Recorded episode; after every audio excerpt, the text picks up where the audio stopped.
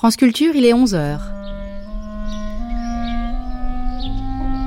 Après le temps des archives et le temps du débat, après l'histoire et la mise en perspective du présent, voici venu le temps de l'expérience, du témoignage, des initiatives, avec le documentaire. Les énergies renouvelables sont présentées comme une alternative au tout nucléaire et comme une solution d'arrêt ou de ralentissement de l'émission des gaz à effet de serre. La France est engagée à produire 21% de son électricité avec ces énergies. C'est un objectif qui nécessite l'implantation de quelques 2000 éoliennes dans l'Hexagone. En Auvergne, de la montagne bourbonnaise au Césalier cantalien, des Combrailles au Mézinc, les projets sortent de terre. Sur le plateau d'Ali, les moulins à vent du XXIe siècle côtoient déjà les vieux moulins du passé. Départ donc pour la Haute-Loire, où est installé le plus grand parc éolien français. Moi, franchement, ça me fait plaisir quand je les vois qu'elles tournent. Moi, je suis enchantée. Voilà, jamais je remettrai en cause ce, chantier-là, bien sûr que non. Quand j'ai la tête sur l'oreiller, je suis bien au coin. Donc j'entends. Eh bien, moi, c'est fini. Hein? Mais c'est malin. Ils sont, ils sont malins. Pourquoi? Parce que hein, la nuit, elle tourne et le jour, elles ralentissent. C'est pas juste. Est-ce qu'on a vraiment un choix? Est-ce que c'est vraiment une contrainte, le bruit euh, Je pense qu'il faut savoir ce qu'on veut. L'énergie euh, renouvelable, c'est l'avenir. Et euh, je ne vais pas dire qu'elles font pas du tout de bruit, mais je pense que c'est pas une contrainte suffisante pour pour pas implanter d'éoliennes. Quand elles s'orientent, qu'elles changent de direction de vent, elles miaulent. De toute façon, moi je m'en vais, je vais, je pour partir, je sais pas où elle est, alors je vais attendre pour voir où il s'en pose pas. Je vais partir. Hein.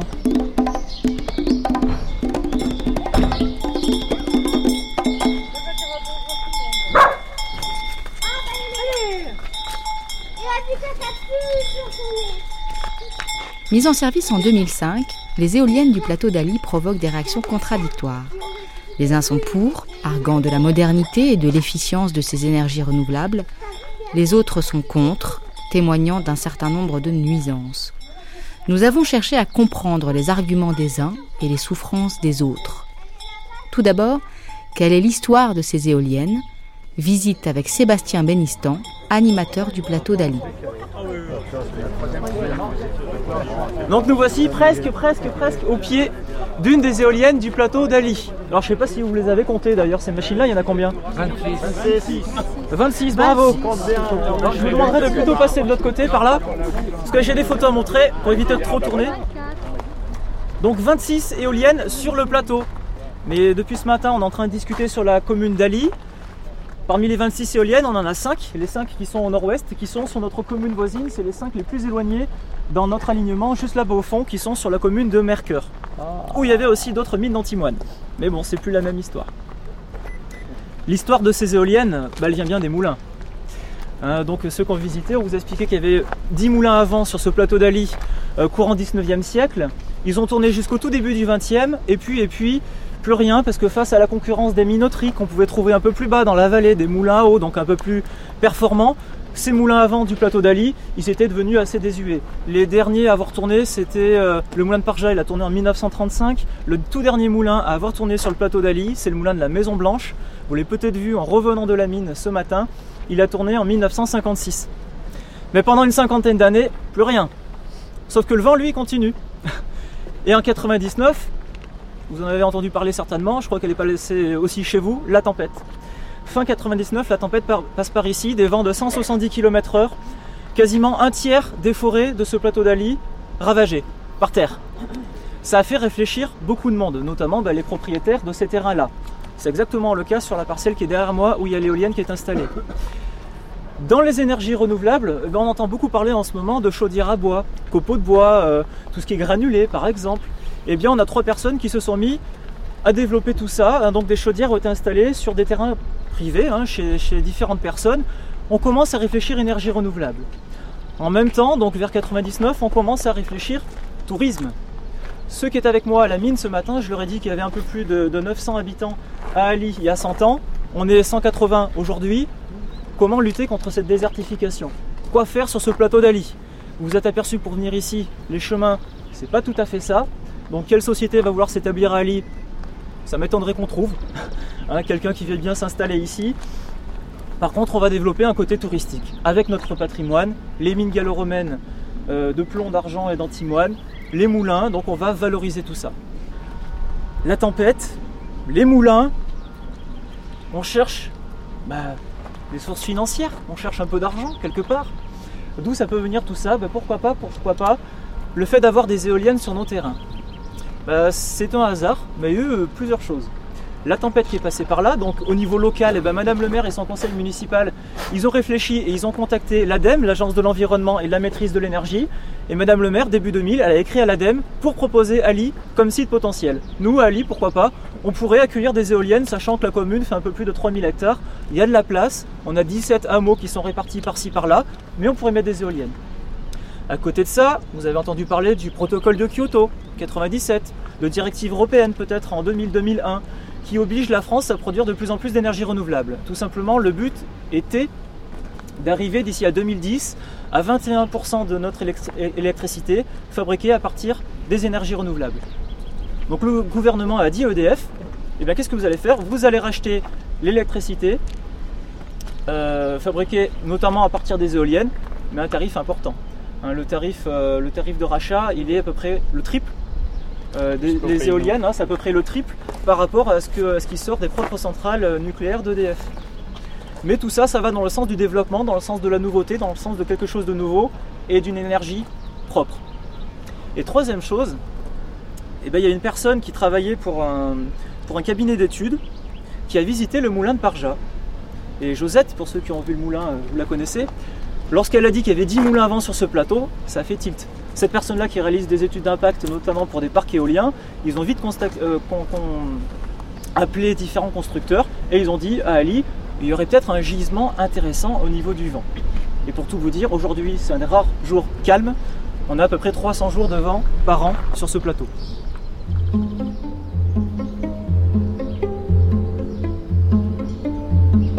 Marie-Paul Olagnol, mère d'Ali. C'est une histoire de rencontre en fait. Je trouve que dans la vie, euh, c'est les rencontres qui font faire les choses.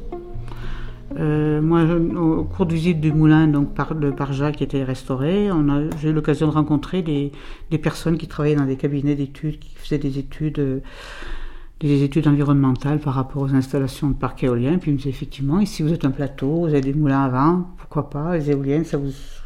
voilà, en discutant comme ça. Et puis voilà, l'idée a fait son chemin. C'est comme ça qu'en 2000. Euh, alors là, il y a eu une explosion. Hein. Tout le monde parlait d'éolien. Euh, il y a eu un grand boom. Il y a eu les, programmes EOL 2005-2010. Il y avait le, gouvernement donc euh, de gauche de l'époque qui voulait favoriser donc les énergies renouvelables. Et il y avait eu un, élan par rapport à ça. Alors donc ça a explosé là. Toutes les communes dans les montagnes, elles étaient toutes, toutes, toutes démarchées pour installer des parcs. Enfin. Mais par contre, euh, entre être démarché et puis aboutir à un projet, euh, euh, il y avait beaucoup de personnes rencontrées, mais il n'y avait pas forcément beaucoup d'élus à la sortie, quoi. Et puis voilà, alors moi c'est vrai que je me suis toujours bien raccroché, je me suis toujours raccroché à ce projet. Et aujourd'hui, j'ai l'impression que j'en paye un peu le, prix, mais parce que je me suis dit, ben, finalement, des moulins à vent, autrefois, aujourd'hui des éoliennes, après tout, pour moi, c'était toujours eh ben, l'histoire de ce pays qui continuait. quoi.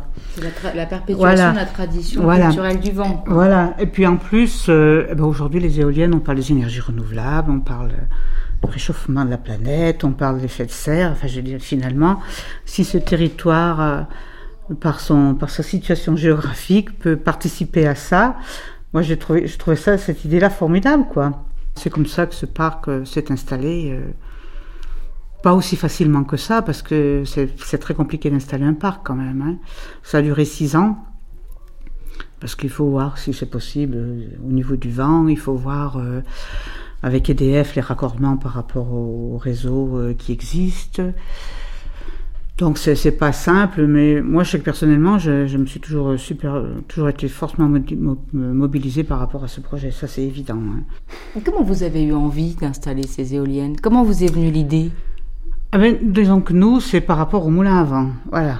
Alors pourquoi des moulins à vent? Parce que c'est une région agricole et qu'on était, les gens étaient très très isolés. Aujourd'hui, on monte, même si on trouve que c'est pas facile de monter sur Ali, mais il y a 200 ans, c'était encore pire que ça. Quoi. Brioude, c'était le bout du monde. Alors donc, je pense que les agriculteurs à l'époque, ben, ils s'étaient organisés. Alors comment est venue l'idée? On n'a pas, on sait pas encore. Qui, qui c'est qui est allé en Crète? Parce que c'est, c'est un peu les mêmes moulins qu'en Crète. Et qui a dit, mais pourquoi pas faire des moulins avant ici? Eh ben ça, on ne sait pas. C'est la grosse énigme, on n'arrive pas à le savoir. Et donc voilà, il s'est, créé ces moulins à vent, en même temps que les moulins à eau, justement pour que les agriculteurs eh ben, ils soient autonomes dans la, production et dans la, consommation pour leurs animaux. Et puis avec la modernisation, eh bien, les, moulins à vent, euh, petit à petit, ils, ils ont disparu. quoi parce qu'ils euh, en avaient trouvé des moulins avec des méthodes plus modernes. Et puis petit à petit, tous ces moulins, il restait que des ruines, à l'exception d'un, donc le moulin de Parja. C'est intéressant que vous ayez peut-être le voir avec Josette. Elle sait bien raconter son histoire. Et voilà, celui-là s'est restauré il y a 35 ans. Et puis tous les autres, hein, c'était des ruines.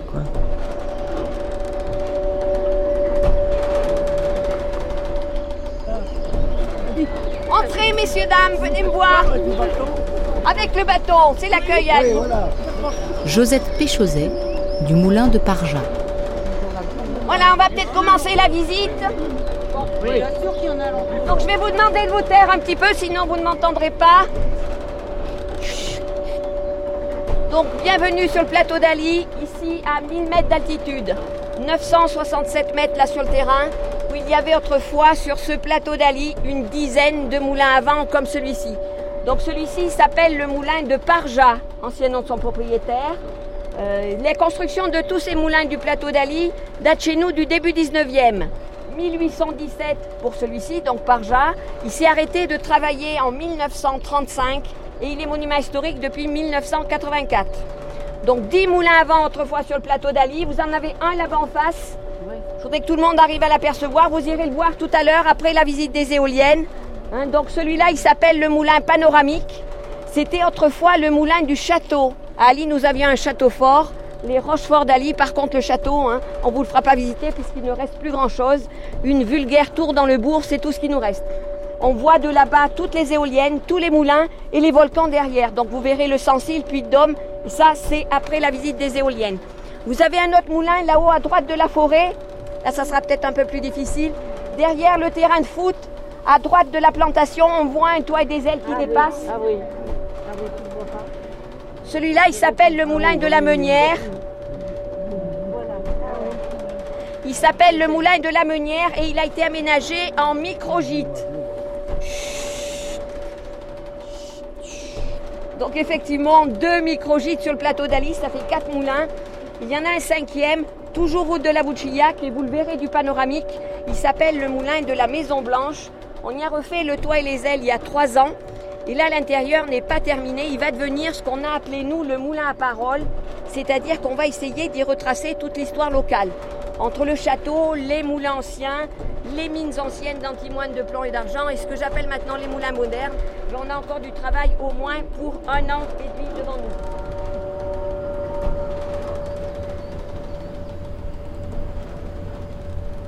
Tout est donc histoire et culture du vent à Ali des moulins à vent du 19e aux éoliennes du 21e siècle. Passons donc de l'histoire à la technique. Donc la première chose pour eux à faire, c'est d'établir, d'installer un mât de mesure. Alors ce mât-là, je sais pas si... Oui, je vais tourner, hein, ne vous inquiétez pas. Hein, donc ce mât-là, il fait 65 mètres de haut. Il est encore établi sur Ali, il est derrière Vernine. Pour les 2-3 personnes qui, vont rester là 2-3 jours, vous y êtes passé juste à côté en arrivant de Saint-Poncy tout à l'heure un mât de 65 mètres où on va mesurer par des anémomètres et des girouettes les forces, les directions de vent en permanence à plusieurs hauteurs, 20, 30, 40 et 65 mètres.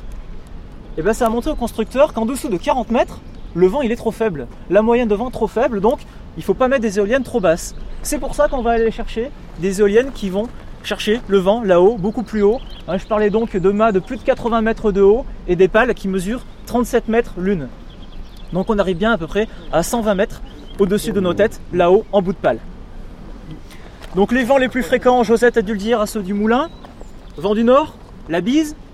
vent d'ouest, sud-ouest, la traverse qui bien souvent nous ramène les orages. Aujourd'hui, c'est un des vents les plus rares. On a un vent de nord-est, est-nord-est. Il est vraiment très rare et pas fort du tout. Ici, vous avez les vitesses moyennes de vent. Le vent le plus fort, c'est le vent qui arrive de ce côté-là, donc du, du sud-ouest. Et c'est le plus régulier et le plus fréquent. Et la régularité au niveau du vent, ça, c'est quelque chose d'important. Euh, contrairement aux, aux éoliennes que vous pouvez avoir euh, parfois sur les côtes, d'accord, il y a beaucoup plus de vent, mais n'empêche qu'avec les rafales, ça va user la machine d'autant plus vite. Donc, c'est plus d'argent pour l'exploitant, pour l'investisseur, au niveau de la, de la restauration de tout ça. Alors, l'étude d'impact, elle est commencée à cette époque-là.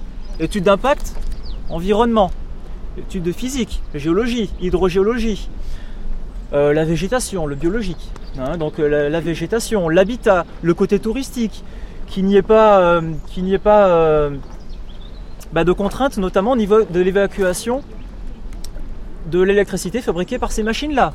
Il faut trouver un poste qui puisse accueillir l'énergie produite par ces 26 machines.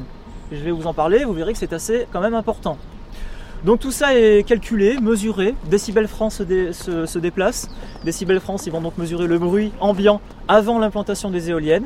Et maintenant, après les éoliennes, ils peuvent revenir pour constater si les éoliennes ont un impact ou pas, positif ou négatif, hein, par rapport au bruit, sur les, sur les habitations les plus proches par exemple. Hein, donc ça, c'est quelque chose qui peut se faire. Mais nous, il a fallu euh, qu'on attende 2002, fin 2002, octobre 2002, pour que le préfet signe le permis de construire. Une fois passé les plus de 25 autorisations, tout a été jugé favorable ici sur site. Et deux ans plus tard, et ben deux ans plus tard, octobre 2004, ça y est, enfin, on commence les travaux. Ces éoliennes, elles sont conçues pour démarrer à partir d'un vent de 10 km/h. Alors la question que j'ai eue plusieurs fois tout à l'heure, pourquoi il y en a certaines qui tournent et d'autres qui ne tournent pas? Celles qui ne tournent pas, c'est celles qui ont détecté qu'il faisait moins, qu'il y avait moins de 10 km/h de vent là-haut. Si elles sont à 9, l'éolienne ne va pas démarrer. À partir de 10, l'éolienne va démarrer, elle va se coupler au réseau et tout de suite, elle va produire un petit peu d'électricité. À ce moment-là, elle tourne à 10 tours par minute. C'est le minimum. Et de plus en plus, ça tourne de plus en plus vite, jusqu'à un vent de 40-45 km/h. On appelle ça la vitesse nominale. À partir de là, la génératrice qui est perchée là-haut, elle est à son maximum de puissance. C'est des éoliennes de 1,5 MW, millions de watts. Et les éoliennes, les pales vont tourner à 18 tours minute. C'est le maximum pour ces éoliennes. Ah, Donc entre 10 et 18 tours minute, donc entre 10 km/h de vent et 45 km/h de vent. À partir de 40 km/h de vent, là par contre, elles atteignent leur maximal. Il fallait venir hier. Ça tournait. hein. Ça tournait, ça tournait. Alors au-delà de 45 km de vent, qu'est-ce qui se passe? L'éolienne, on va pas l'arrêter tout de suite, ce serait bien dommage quand même. On va continuer à la faire tourner jusqu'à un vent de 85 km/h. À 85 km/h, les ingénieurs, les constructeurs ont déterminé qu'il valait mieux bloquer, arrêter complètement la machine, parce que sinon ça coûterait trop cher au niveau de la maintenance, il y aurait trop de pièces à changer. Donc de manière optimale, elles vont tourner entre 45 et 85, mais en tout, elles tournent entre 10 et 85. Après 85 km/h de vent, elles sont complètement bloquées, complètement freinées. Il y a un frein hydraulique à l'intérieur qui va appuyer sur, euh, sur l'arbre principal, qui va bloquer le tout. Et je vous le disais bien tout à l'heure, elles peuvent résister jusqu'à des vents de 209 km/h. Alors comment elles font pour se gérer?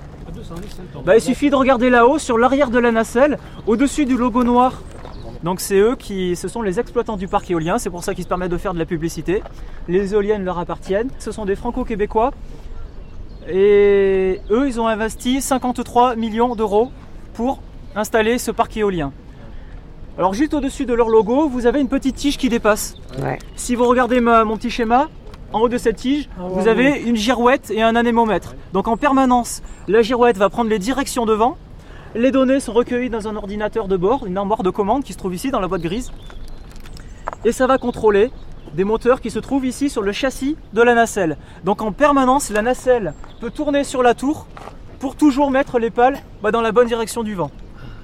Ah, donc moi le matin, je regarde toujours pour savoir comment il faut m'habiller, chaudement ou pas. Je regarde où sont, comment sont orientées les éoliennes. Si elles sont au nord, je vais mettre deux pulls plutôt qu'un. Ça tourne sur 360 degrés. Ça tourne à 360 degrés, elles ont même une autonomie de 3 tours. 3 tours parce qu'au-delà, bah, les câbles ils vont s'entortiller. Et puis le spaghetti géant, c'est un problème par rapport à l'acheminement de l'électricité. Donc au bout de 3 tours, ils ont un dérouleur qui va calculer la position de l'éolienne, qui va dire à l'éolienne de s'arrêter, et elle va refaire les 3 tours pour se À remettre dans la position initiale. Et après, c'est reparti. Mais ça m'est arrivé une fois, c'est vrai que c'est assez surprenant, hein, parce qu'il y a du vent, ça tourne, ça tourne, elle se bloque, elle s'arrête d'un seul coup, et puis la nacelle, elle tourne, elle tourne, elle tourne. Alors lorsque vous entendez un petit bruit aigu, ça l'a fait une ou deux fois là depuis qu'on est arrivé, un petit bruit aigu qui dure que quelques secondes, c'est la nacelle qui est en train de se repositionner dans le vent. La prochaine fois que je l'entends, je vous fais signe.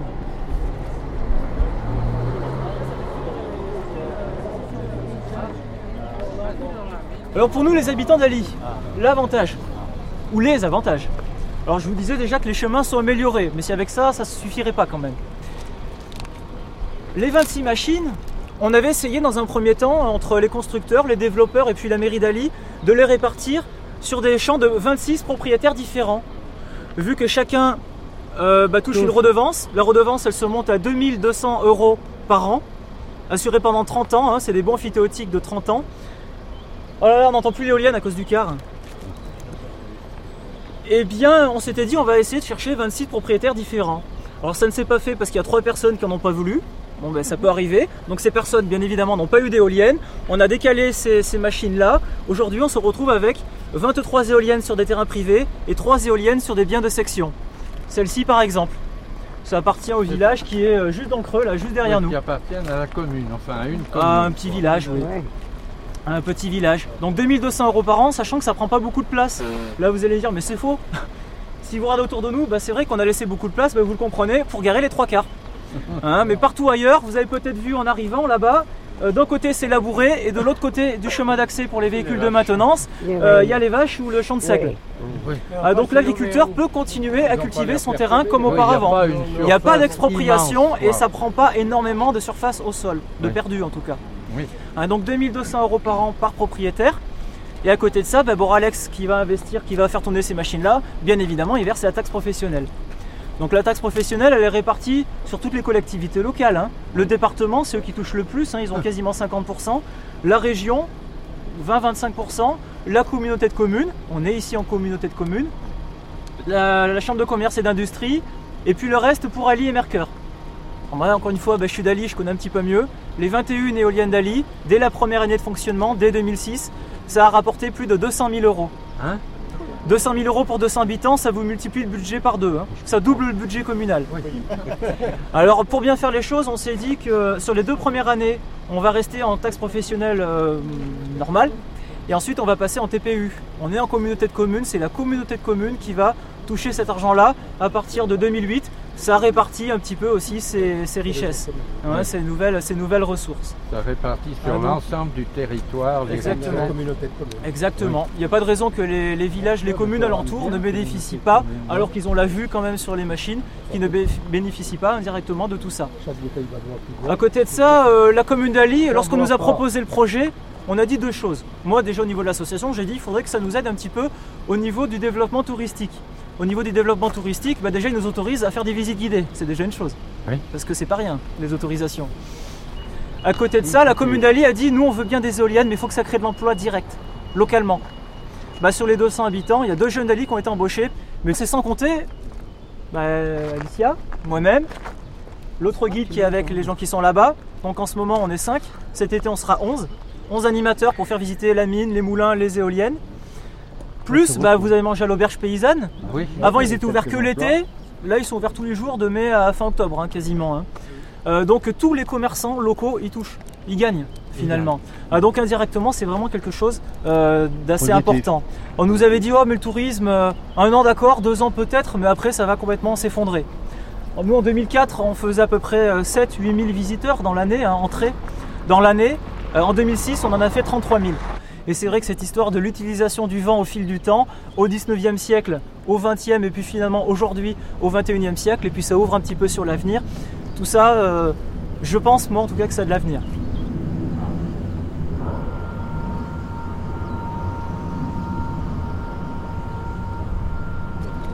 Ah, écoutez le bruit.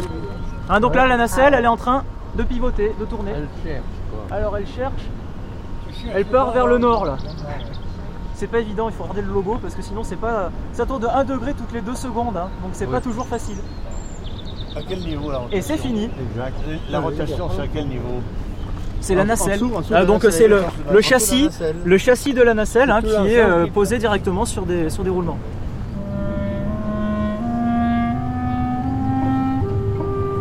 Vous écoutez France Culture, Les chemins du vent auvergnat, le documentaire des grandes traversées sur l'environnement.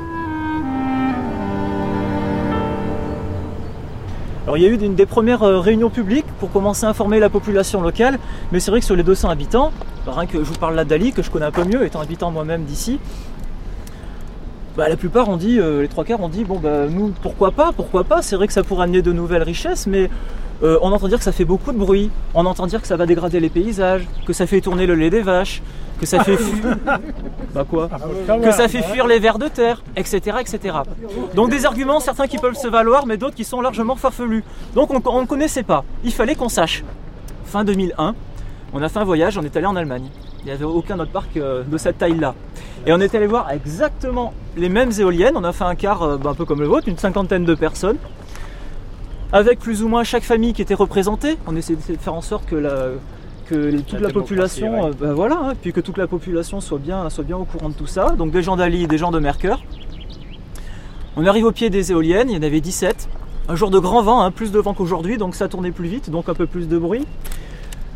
On a vu, on a entendu, on a visité l'usine de fabrication et on revient, ben on revient en fait assez content, assez satisfait. Donc par la suite, vous pensez bien que ça ne se fait pas du jour au lendemain, un parc éolien, l'étude d'impact est lancée. Plus des réunions publiques, plus des expositions pendant 4 ans dans le moulin panoramique. Là, on va terminer l'après-midi ensemble. Hein. Euh, plus des courriers qui ont été envoyés à tous les habitants, tous les riverains de ce plateau. Donc vous le voyez, beaucoup de concertations, beaucoup d'informations. C'est ce qui fait que dans un premier temps, en tout cas, bah, il n'y a eu aucune contestation. Il n'y a pas eu d'association anti-éolienne contre l'établissement de ce parc éolien. Marie-Paul Olagnol, maire d'Ali. Je pense qu'on peut dire aussi qu'il y a beaucoup de gens qui n'y croyaient pas à ce projet. Alors en plus par rapport à l'information aussi. Hein. Donc on a fait un voyage d'études, on a fait une grande réunion publique où toutes les familles ont été convoquées par, euh, par convocation par mois, par une lettre écrite, leur expliquant notre projet.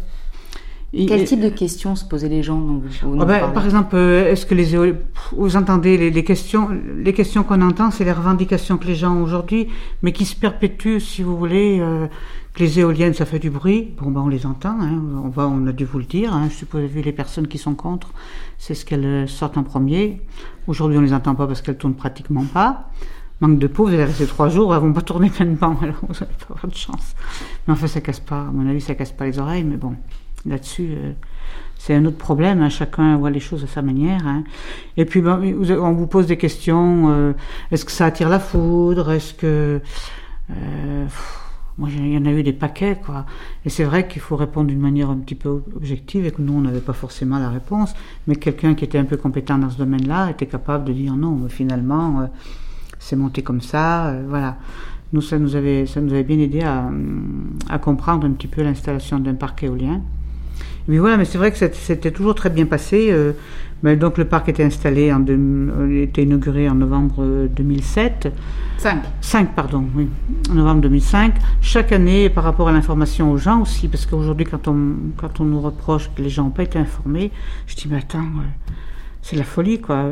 Donc Sébastien Bénistan, que vous avez rencontré, pendant trois années de suite au Moulin Panoramique, on a fait des expositions sur le site éolien, sur les éoliennes, sur les moulins. Donc je veux dire, les gens qui voulaient avoir l'information un peu plus pointue, ils pouvaient aller euh, se rendre compte sur le site. On avait fait des panneaux où les, futures éoliennes étaient implantées.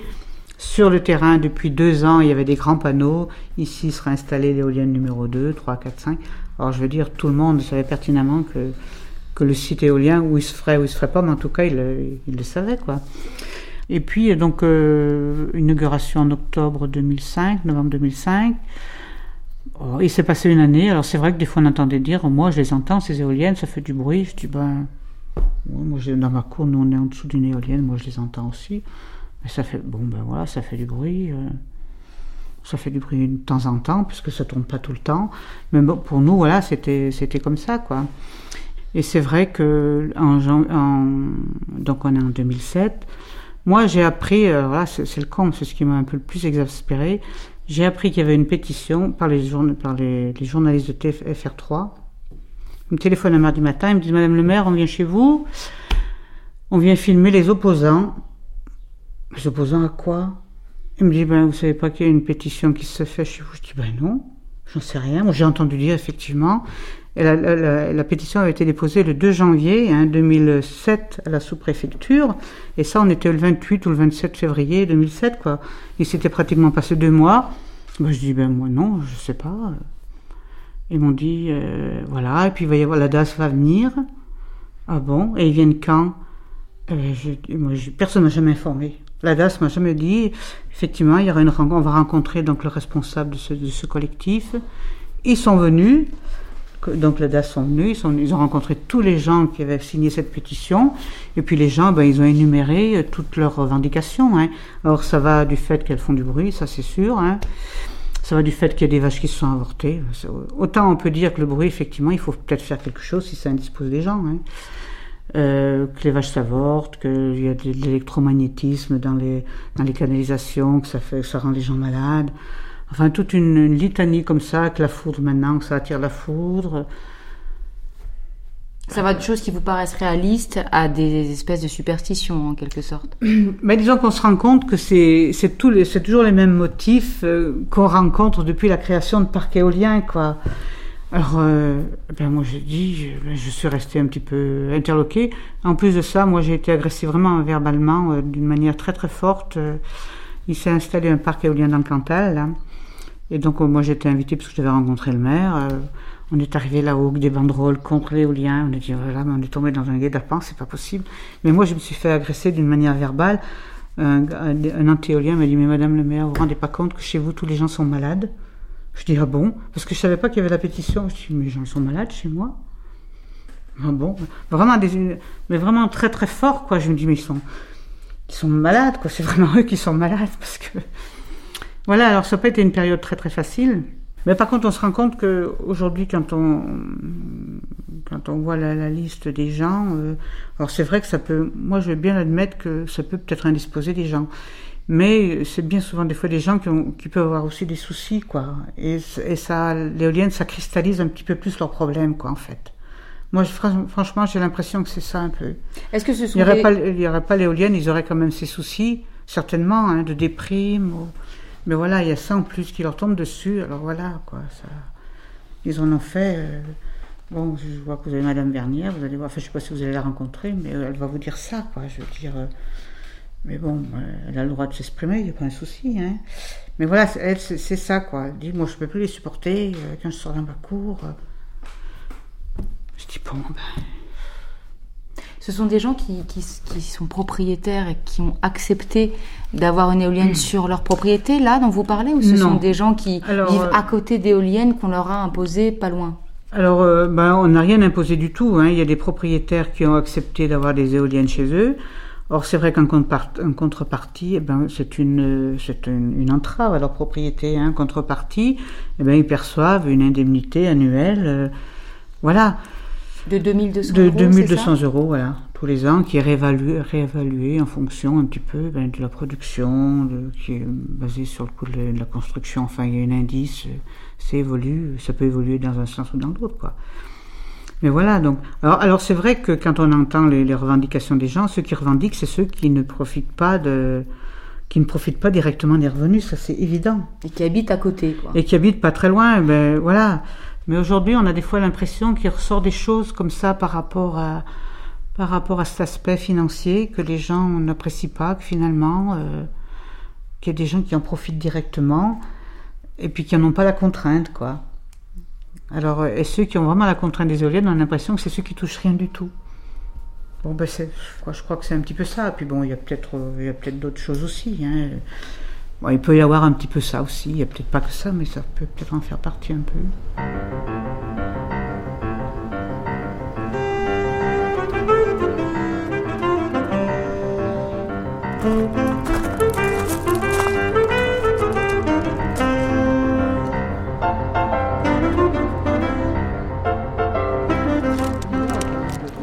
Alors l'hiver, premier hiver, il y a eu des problèmes de givre.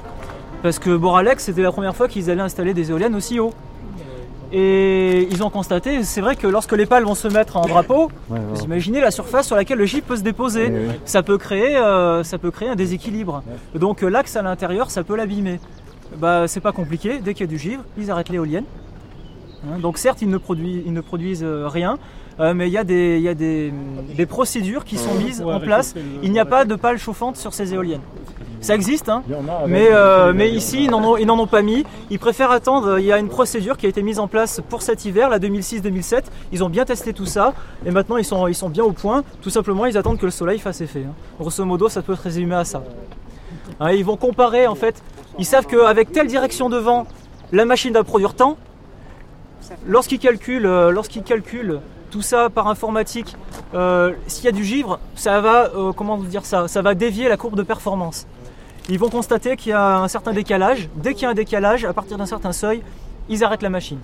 Ah, donc c'est pas un véritable danger puisqu'ils attendent que ça fonde. Alors si, il faut pas se trouver au pied, parce que petit à petit, bah, ça fond et ça descend et ça peut se trouver au pied. Alors c'est vrai qu'au pied, il faut plutôt se méfier. Mais bon, c'est rare qu'en plein hiver, quand il y a 2,50 m de neige là, parce qu'il y a des bonnes congères hein, sur notre plateau, euh, il n'y a pas beaucoup de monde hein, qui va se déplacer vraiment au pied de la machine.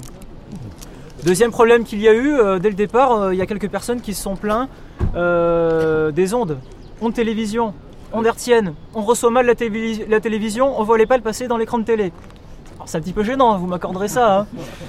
Ben, Il y a des experts qui se sont déplacés et euh, ils ont décidé tout simplement bah, d'installer des paraboles, parce que ça venait bien du fait d'avoir les éoliennes dans le champ euh, du relais.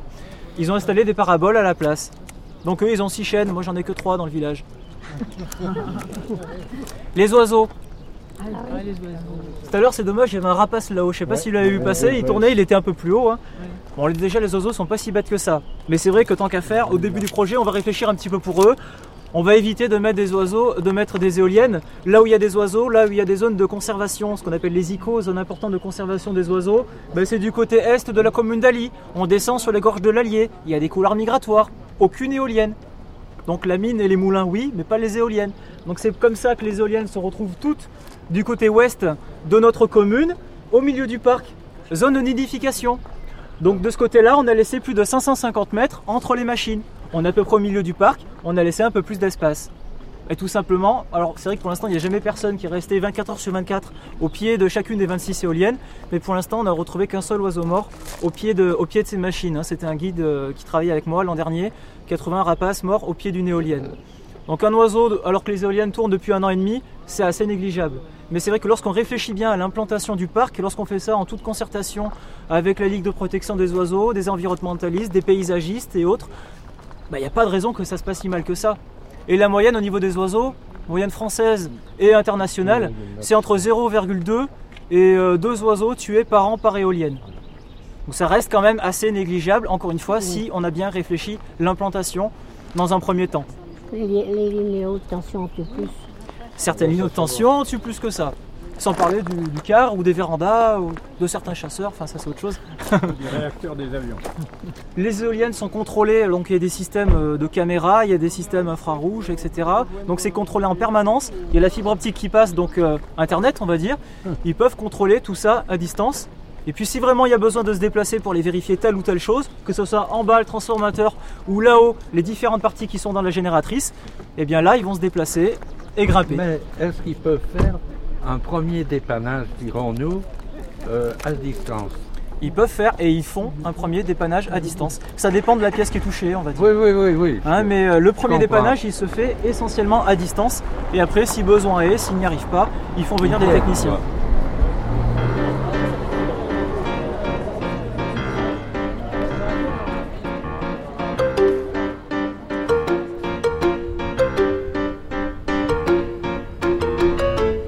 L'abbé Henri-Dominique Rose, au col de la Fajole, à 20 km d'Ali.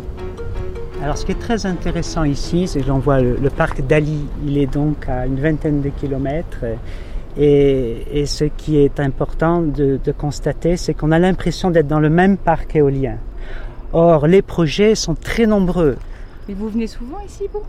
Eh bien, euh, on est venu, on est venu manifester, prendre des photos pour Manifester se rendre compte. contre quoi Ben, au moment de l'inauguration, pour faire De ça. l'inauguration des éoliennes. Parce qu'il faut quand même qu'on dise que là où on est, au col de la Fajole, ont été inaugurées cinq éoliennes Oui. euh, en janvier dernier, c'est ça Il y a quelques mois le- les, les semaines passent vite, mais au mois de mars, je crois. Ah, mais même pas, oui. Sachant que Ben, deux deux, étaient en panne, on a inauguré deux éoliennes en panne, mais euh, rien n'a filtré sur les raisons de, de leur arrêt.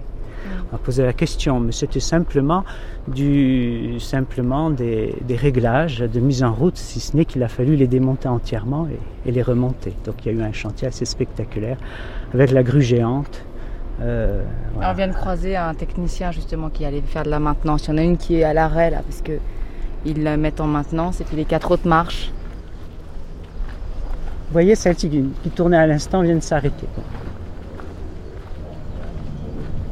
Eh bien, disons que euh, quand j'ai découvert la construction des éoliennes d'Ali, j'étais un petit peu choqué au départ. Je connaissais ce village auparavant et j'étais pas au courant du projet. Et donc j'ai mis un an, j'ai eu beaucoup d'appréhension avant d'aller voir. Hein. Et la première fois que j'y suis allé, ma surprise était que j'ai été un peu séduit euh, par euh, ces, ces, grands alignements. C'est un effet impressionnant. Et ensuite, quand je me suis approché de la première éolienne, euh, ben j'ai trouvé une certaine beauté. Hein. Euh, c'est assez fascinant. Et même ce souffle des pales, c'est assez fascinant. Bon, je n'étais pas dupe pour autant. Hein, donc euh, après, j'ai pris euh, du, temps pour essayer de comprendre ce qui se passait. Euh, on a pris le temps de pique-niquer à une centaine de mètres de l'éolienne pour bien remplir les oreilles et la tête de, de, de ce bruit. Et puis petit à petit, ben, j'ai commencé à faire l'expérience de, ben de, de, de l'inhumain et, et, du monstrueux de, de, la machine. Mais je comprends qu'une personne qui n'a pas qui n'a pas pris le temps de visiter, qui est juste passé pour voir, qui a garé la voiture à 100 mètres et qui est reparti au bout de 20 minutes, euh, un, une impression euh, assez positive, se, se, laisse séduire par une certaine majesté. Et, euh, et puis puisse ne pas percevoir non plus le bruit ou les nuisances. Il faut beaucoup de temps pour euh, commencer à comprendre euh, ce qui se passe. Il faut vivre avec, faut et vivre à côté. Hélas, hélas, euh, il vaut mieux ne pas avoir à vivre à côté et ne pas avoir à vivre avec.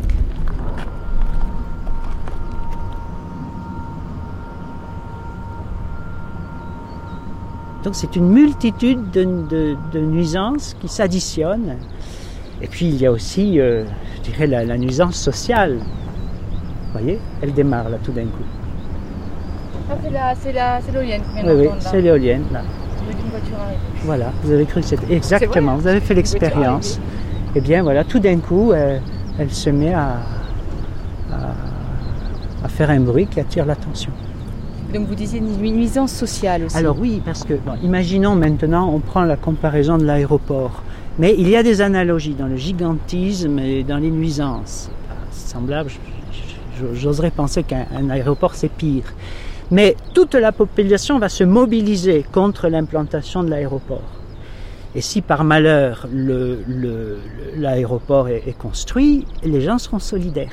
Alors qu'ici, pour construire l'éolienne, il faut obtenir un terrain. Donc cela nécessite l'engagement d'un certain nombre de personnes. Et ces personnes vivent en voisinage. Et on peut vraiment, dès lors que les éoliennes vont devenir pénibles, eh bien, on assiste à une vraie rupture du lien social. Mais à Ali, ce qui est vraiment remarquable, c'est que les gens ont essayé de maintenir le peu de cohésion, la cohésion qu'ils qu pouvaient encore euh, maintenir par discrétion, en assumant, en endurant. Parce qu'il faut continuer à se dire bonjour quand on se croise avec son voisin et qu'on n'est que trois ou quatre maisons dans un hameau.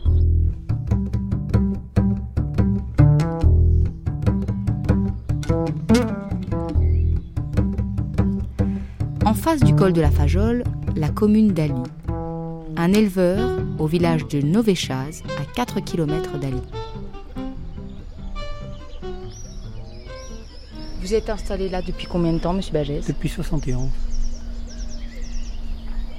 Alors, j'ai eu le temps de voir euh, comment a été le, le temps avant et après. Hein. Enfin, c'est je suis pas, je suis pas, moi je suis pas contre, mais je suis pas pour. Quand elles se sont posées là, quand elles sont posées, on, on aurait pu les empêcher de poser. On aurait pu faire une association comme il se fait ailleurs. Pourquoi ça n'a pas été fait? Puisqu'on on nous a raconté des bobards, alors on les a crus. Pourtant, Madame la maire, elle a organisé un voyage en Allemagne pour ah ceux oui, qui étaient les plus récalcitrants. Euh, vous pouvez aller les, voir, les, vous pouvez aller les voir aujourd'hui en Allemagne là. Vous allez revenir, vous allez les voir là. Vous allez revenir bien contents, ils n'ont pas fait de bruit. Vous y êtes allé vous en Allemagne Non, non, je suis pas allé. J'en voulais pas moi. J'avais un ami du côté d'Arras, il m'a dit prends pas cette merde. Donc vous, vous auriez, vous auriez bien aimé que les habitants du, du- de la commune fassent euh, opposition, mais vous étiez un peu les- le seul, vous étiez trop minoritaire, Non, ça? on n'était pas minoritaire à l'époque, on n'était pas mi- minoritaire, pas plus, mais on s'est réunis un jour, on a dit oh c'est pas la peine, qu'est-ce que tu veux, bon, si c'est ce qu'ils disent, ça nous porte des sous, et puis pas de bruit, Vous avez laissé faire, quoi. euh, la vue on s'y habituera, on a laissé faire quoi. Et vous regrettez. Ah oui, ah oui, on regrette, hein. on aurait peut-être rien- pas pu les empêcher, mais on regrette. On regrette. hein. Vous êtes éleveur Oui. De quoi? Vous avez quoi comme bête? La Montbéliarde, Combien? Une cinquantaine. Et est-ce que vous avez vu un, un changement de vos bêtes depuis que les éoliennes Cet sont hiver. installées? Cet hiver, ça a commencé. C'est-à-dire, qu'est-ce qui a commencé? Elles sont stressées. Le jour où il y a beaucoup de vent, là, le jour où nous on, on est stressé, les bêtes le sont.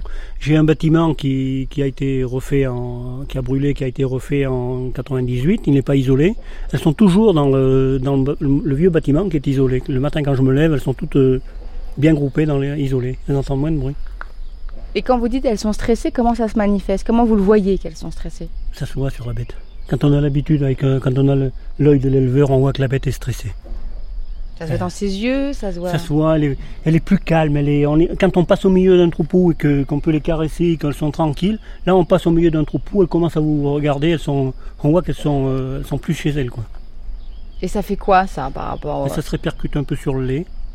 Ça se répercute, euh, là j'ai fait faire des analyses de sang à Lyon et des analyses d'urine et en ayant euh, et des analyses de fourrage, en ayant une, une ration qui est bien équilibrée, on se trouve avec des déséquilibres dans le sang. Ça veut dire qu'elles assimilent pas ce qu'on leur donne. Et c'est nouveau ça. Vous nou- fait ah des oui. analyses de sang avant Euh, Pour voir avait fait d'analyse de sang, mais j'avais pas de problème. Vous comprenez? Et je, moi, j'ai une ration à qui, est faite pour 8500 litres. Elle produit 7000 litres. Elles ont baissé, elles produisent 7000 litres. Et en produisant 7000 litres, elles, euh, elles, euh, elles ont encore un déséquilibre. Alors ça veut dire qu'elles assimilent pas. Qu'elles, euh, puis quand on va les amener, quand on va les amener au pâturage, là, tout à l'heure, quand on les amène au pâturage, elles regardent ces mortes quand ils tournent. là. Ça, ça doit leur. hein. Mais vous vous souvenez au 19 enfin vous vous souvenez pas, vous étiez pas né, mais au 19e siècle, on disait que les chemins de fer, ils perturbaient la santé des vaches. Alors j'ai jamais entendu dire. Bah, on l'a dit pourtant. Est-ce que vous pensez pas que c'est un peu la même chose là? Il y, a, il y a une nouveauté, il y a, il y a des éoliennes. Et, Non, mais je pense qu'on a, des- on on a dit, des bah, on va ça- avoir des, des résonances électriques là. Je pense que parce que quand même des machines qui font 100 000 volts là voilà, si, mais ça doit faire comme sur les lignes haute tension, il doit y avoir une répercussion. euh, Un peu moins fort hein, qu'une ligne haute c'est un peu tension. moins fort, oui, c'est moins fort, mais on en a quand même 26. Hein. Et vous, est-ce que ça vous gêne vous au Le, quotidien matin, ou est-ce je- que- le matin, quand elles font de- ce bruit, je me lève avec un mal de tête, moi. Ce bruit? Mais là j'entends rien. Pas aujourd'hui, mais le Ah, bruit, bon. un bruit normal, quand elles font vraiment du bruit, je me lève avec un mal de tête. Et quand est-ce qu'elles font vraiment du bruit? Parce que nous, ça fait trois jours qu'on est là, on les a pas Elles font du bruit quand le vent vient de, de- de l'ouest, quand il vient, il vient de l'ouest ou, ou du sud, mais surtout l'ouest.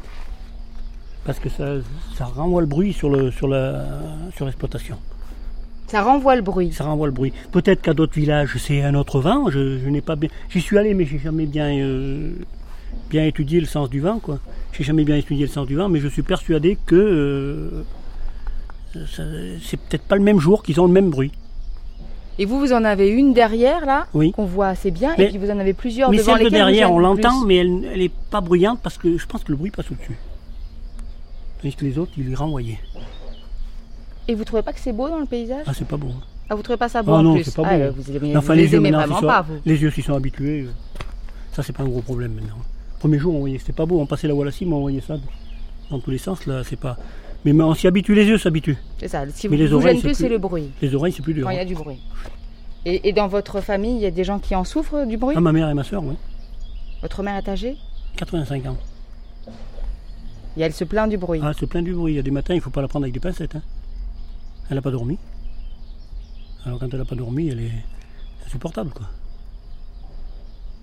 Et on parle de d'argent quand même pour la commune. Est-ce que euh, ce Euh, côté-là ne, ne vous convainc sceptique. pas Est-ce que l'argent passe avant la santé des gens ou la santé des gens avant l'argent? C'est une chose à bien regarder avant. hein. Parce que l'immobilier n'aura plus de valeur. hein. Dans quelques années, l'immobilier n'a plus de valeur chez nous. hein. Il n'a plus de valeur. Comment vous savez ça? Vous avez fait des études là-dessus? j'ai mis ma ferme en vente. J'avais trouvé à vendre. Le- ils sont venus passer un week-end. La bonne femme a dit à son mari Tu, tu viens tout seul, moi je viens pas. hein. Et elle a dit que c'est à cause des éoliennes. Oui, elle n'avait pas dormi. Pourtant, elle est à Paris. C'est pas le même bruit, elle m'a dit. On m'a dit c'est, c'est pas la peine de quitter le bruit pour venir à du bruit. hein. C'est quoi comme sorte de bruit? C'est continu. C'est un bruit continu, une espèce de, de bruit, euh, c'est, stressant. Je sais pas ce que c'est comme.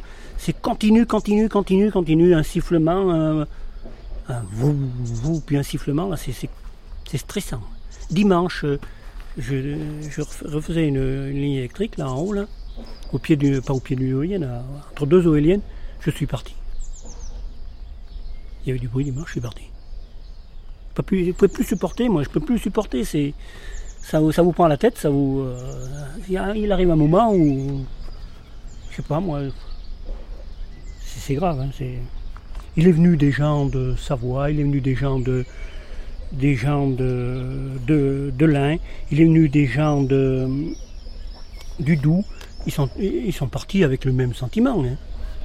Ils sont partis avec le même sentiment. hein.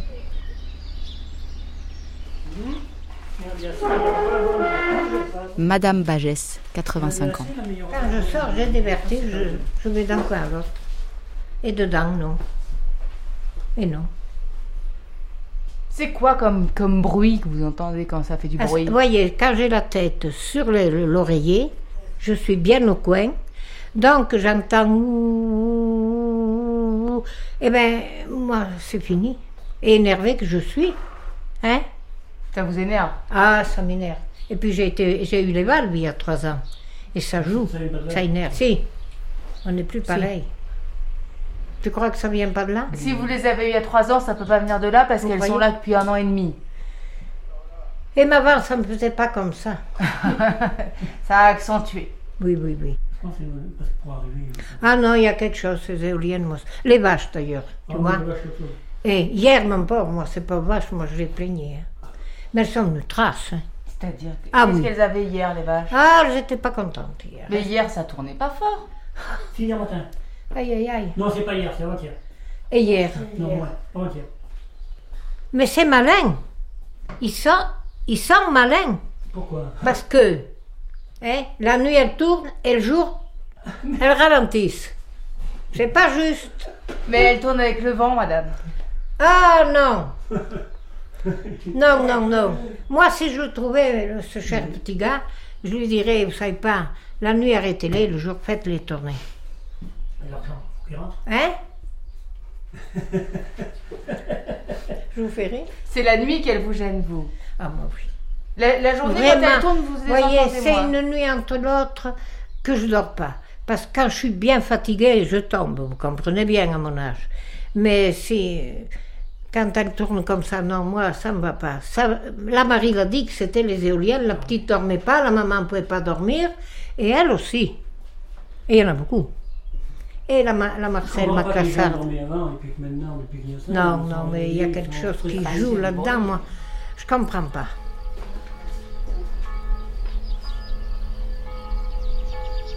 Lucette Vernière, habitante de Miramont, commune de Mercœur, à 5 km d'Ali.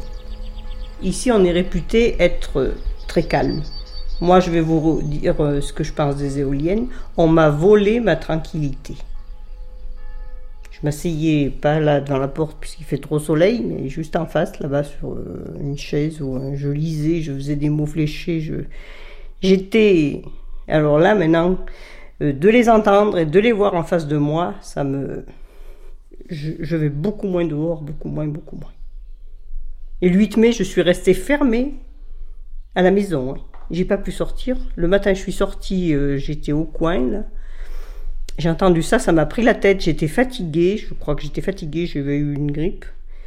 Et ça m'a pris la tête. Je me suis mise à pleurer et j'étais vraiment euh, mal. Ça m'a pris la tête à vraiment. à- C'est bon que j'avais du monde après qui est venu, qui m'ont sorti de ce, ce cafard que j'avais pris. Parce que je sais pas si j'en aurais pas fait des sottises. Vous vivez seul ici? Non, j'ai mon mari, je je suis pas je, euh, je fais pas de la déprime habituellement, mais ce jour-là, c'était euh, je sais pas. Je sais pas ce que ça m'a fait. Et lui, il ressent la même chose? Euh, un peu moins. Il, disons qu'il il se fixe beaucoup moins sur, euh, sur le bruit, sur tout ça, il passe par-dessus. Elles sont là, donc euh, on va faire avec. Te prends pas la tête avec ça. Laisse-les faire et puis c'est tout. Elles sont là, elles sont là. Et moi, c'est plus fort que moi. Puis bon, je me suis un peu montée et. Et c'est souvent? Vous trouvez qu'elle elle- elle dépasse un bruit euh, acceptable euh, souvent Trop Euh, souvent? Non, pas trop souvent. Euh, je pense. C'est difficile à gérer. C'est très difficile à gérer. Ça dépend un peu de notre état nous-mêmes. Puis ça dépend de ce qu'on fait. Quand je vais au jardin, que je suis. euh, bon, elles me prennent un peu la tête, mais bon, quand je suis affairée à mes choses. euh, même en me promenant, euh, bon, l'an dernier, j'ai pas beaucoup marché puisque j'avais mal à un genou. Mais là, même en me promenant, non, je peux pas dire que ça me. Mais bon, quelque part, elles nous. Elles sont omniprésentes. Elles sont omniprésentes et même le même qu'il n'y ait pas ce bruit, ben, dès que je sors, moi, euh, je suis dans mon lit, euh, les yeux ouverts, je vois passer deux ailes d'éoliennes sur les toiles qui tournent. Le soir, euh, je suis assise, si je ferme pas les volets, j'ai toutes les lumières qui clignotent en face de moi. Vous êtes à combien de distance là, de la 500 première? mètres, c'est celle qui est au croisement là-haut.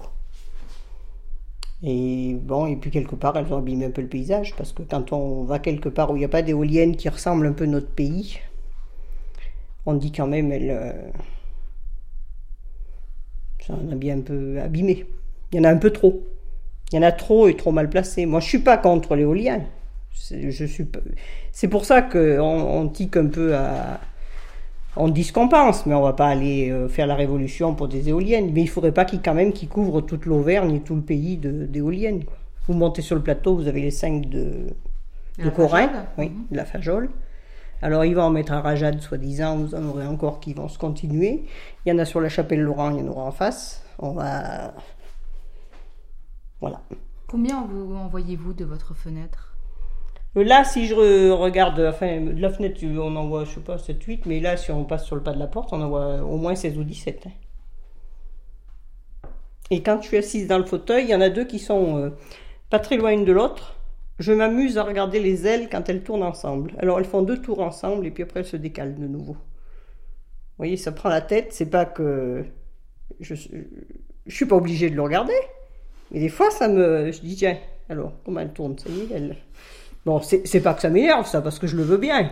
Mais. euh, Mais c'est vrai que le soir, on n'avait pas l'habitude de fermer les volets. La belle saison, le soir, on allait au lit, puisque bon. Mais maintenant, on ferme, parce que dès qu'il fait nuit, euh, si on regarde la télé, on a cette affaire-là qui, qui clignote. Est-ce que vous faites partie de, de ces propriétaires qui ont accepté d'en avoir sur leur terrain ou pas? Euh, on n'a pas été, euh, on nous a pas demandé. Je sais pas. Je pense qu'on aurait dit oui. Je pense qu'on aurait dit oui parce que bon, je, on s'est pas posé de questions. Et maintenant, avec le recul, on est content de pas en avoir eu parce que, comme ils disent, il se dit maintenant, je sais pas si c'est vrai, qu'ils, ils- quand ils voudront les abandonner, on les aura sur le terrain. Et... Autrement, bon, de toute façon, cette histoire, cette éolienne, c'est pas de la taxe professionnelle, pas de, bon, euh, automatiquement, celui qui avait une éolienne, il touchait, euh, crois que c'est 1200 francs par mois ou quelque chose comme ça. C'est 2200 euros par an. Oui, voilà, quelque chose comme ça. Bon, mais enfin, c'est vrai que quelque part, euh, l'argent fait faire n'importe quoi. Donc, mais même nous, on pensait pas, on n'avait pas vu l'impact, euh, ce que ça aurait comme incidence sur le pays. Parce que quand les éoliennes se sont montées, on a fait comme tout le monde, hein, on a fait des photos, on a fait des vidéos, on a, on suivait ça comme des, comme des moutons de panurge, quoi, finalement. Parce que, bon, c'était nouveau au pays, ça faisait une attraction. Et puis après, c'est après qu'on a déchanté, quoi. Quand on a entendu ce vacarme, quoi. Est-ce que vous pouvez nous décrire le bruit que ça fait?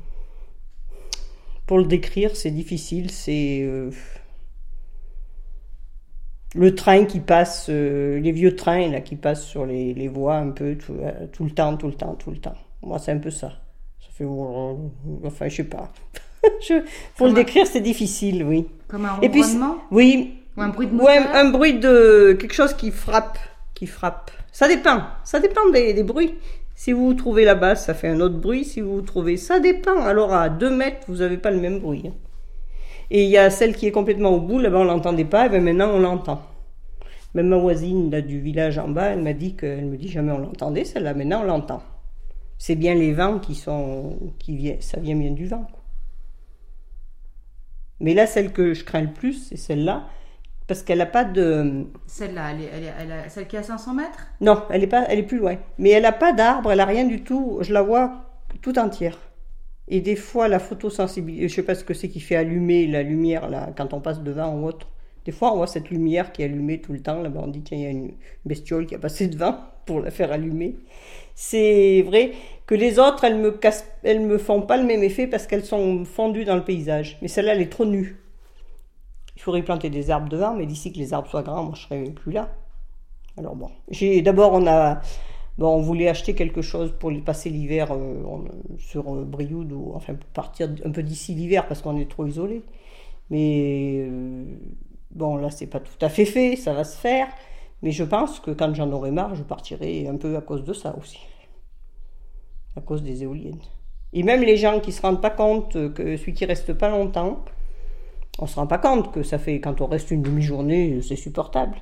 Le jour, je suis allée me promener, bon, avec mon gendre et les enfants, quoi, mais on était tous les deux un peu plus loin. Et j'ai dit, tu entends un peu le vacarme que ça fait Il me dit, c'est vrai. On s'imagine pas quand on passe que comme ça, ça résonnait, quoi.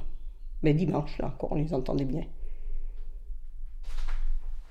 Même l'hiver, quand euh, on part en voiture, ou même quand le vent souffle énormément, qu'on arrive devant ces mastodontes, eh ben, on, a, on a peur qu'une aile se détache, surtout que euh, du, vers chez mon beau-frère, par là, euh, vers, du côté de Montélimar, sur une crête, il y en a une qui a l'aile est partie. Et j'ai vu euh, l'éolienne avec simplement deux pales. Donc c'était bien vrai que l'aile était partie.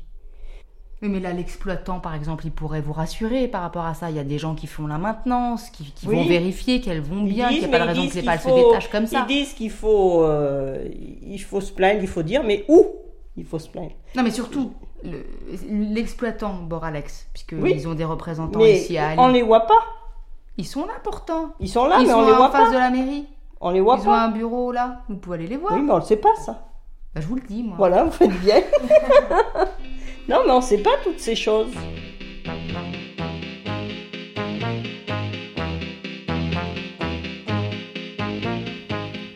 Fabrice Le Tual, responsable de l'exploitation des parcs éoliens du Massif central, chargé notamment de la liaison entre les habitants et les machines, joint par téléphone. Y a-t-il un manque de communication? Entre l'exploitant et les habitants d'Ali Disons que euh, va essayer de, de- de s'améliorer à ce niveau-là, parce que c'est vrai qu'actuellement on a des, des relations euh, ponctuelles avec des gens quand on en a besoin. euh, euh, et puis les gens commencent aussi à nous connaître, bien bien que ça fasse un an et demi qu'on soit sur le sur le site, euh, les gens ne savent pas toujours qu'on est là parce que on est souvent autour des machines et puis euh, mais bon, donc en fait, on est, on est quand même euh, pratiquement tous les jours sur les parcs euh, du Massif central, parce qu'on a non seulement on a Ali, mais on a aussi un autre parc qui est un petit peu au sud euh, du Puy-en-Velay. Nous, on n'a on n'a jamais eu de demande euh, en direct. Les demandes qu'on a eues en direct, on a essayé de les gérer. C'était des demandes par rapport à des à des dégâts, des petits dégâts euh, causés euh, lors du chantier ou des, des petites choses qu'on a essayé de gérer très rapidement dès qu'on en a eu connaissance en fait. Et c'est vrai, du coup, on s'est rendu compte, c'est vrai qu'il y avait un problème de communication, donc on est en train d'essayer de de d'y remédier. Là, on a plusieurs actions en cours. Déjà, on va, on est en train d'éditer un petit, euh, une sorte de petit livret là, pour expliquer un peu euh, l'historique du parc, euh, pour répondre aux différents problèmes que les gens ont par rapport au bruit, par rapport au givre, parce que bon, le Massif central, c'est une une région où il y a, il y a énormément de givre l'hiver. Donc c'est un, un, un souci pour, euh, pour l'éolien et qu'on essaye de gérer, euh, enfin du coup qu'on maîtrise cette année. La, première année, on, a essayé de, de- d'y remédier. On a, on a, on était un petit peu, comment dire, novice. Donc on, on a, on a pris toute l'intersaison pour euh, y travailler. Donc l'hiver dernier, on était opérationnel. Donc il n'y a pas eu de souci. Je crois que vous avez fait une étude d'impact sur le bruit également. Voilà. Que, que, que donnent cette, euh, les, que donnent les résultats de cette étude? Donc on a fait on a fait une étude euh, comment dire euh, avant avant en fait euh, les revendications du collectif on les a faites au mois d'octobre de l'année dernière. Et on a eu les résultats et on, on les a fournis aux constructeurs. Et donc on, a, on a quelques petits soucis de, de bruit qu'on est aussi enfin que le constructeur a essayé de régler dernièrement, puisque on s'est rendu compte qu'il y avait des imperfections sur les pales et ça faisait siffler certaines pales. Donc là, il y a un, certain nombre de machines qui été traitées. Là, on en est à la moitié. Ils doivent revenir. Et ensuite, on, refera des, mesures de bruit pour être sûr que, bah, ces imperfections venaient pas, euh, que c'était pas ça qui générait le bruit, dont les gens se plaignent. On, peut, travailler euh, sur la vitesse de l'éolienne. On perd de la production d'énergie, mais euh, ça existe et euh, ça, sera mis en place euh, s'il le faut. Il ne faut pas que le parc soit une nuisance pour les habitants. Et ça, on en est conscient. Et donc, toutes ces demandes là sont prises en compte. On y travaille.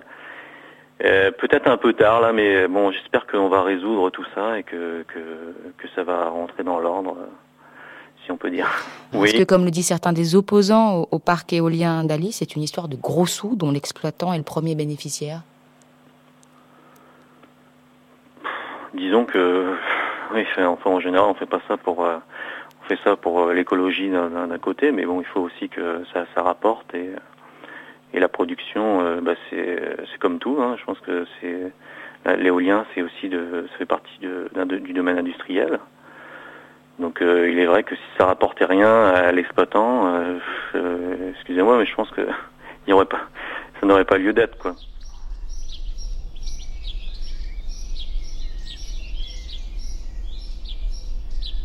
Est-ce que vous êtes allé en parler à l'exploitant qui a un bureau ici à Ali? Euh, J'y en ai parlé un jour parce que j'ai une éolienne dans une propriété en fermage. Yves Bagès. Et ils n'avaient pas pu le remettre le terrain dans, les conditions qui étaient prévues. Ça aussi, ça a été une belle arnaque. Hein.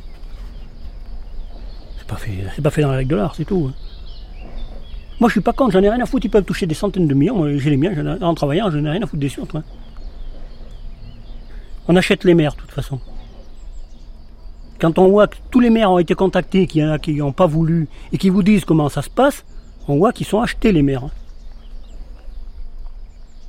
Moi, l'autre jour à la réunion des maires du Cantal, j'ai vu comment ça se passait. J'étais invité à la réunion des maires du Cantal, je ne suis, pas dans le Cantal, moi.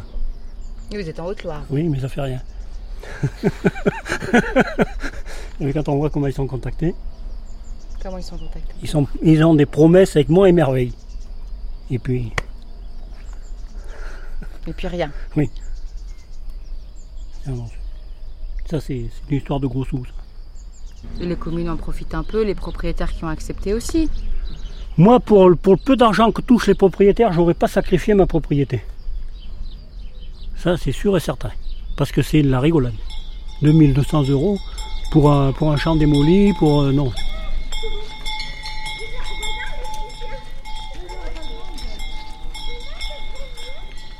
Madame le maire, Marie-Paul Olagnol.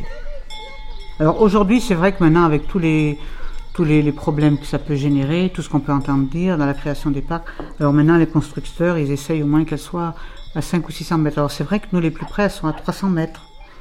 Bon, mais voilà, euh, à l'époque, jamais, euh, ben voilà, même à 300 mètres, on l'entend.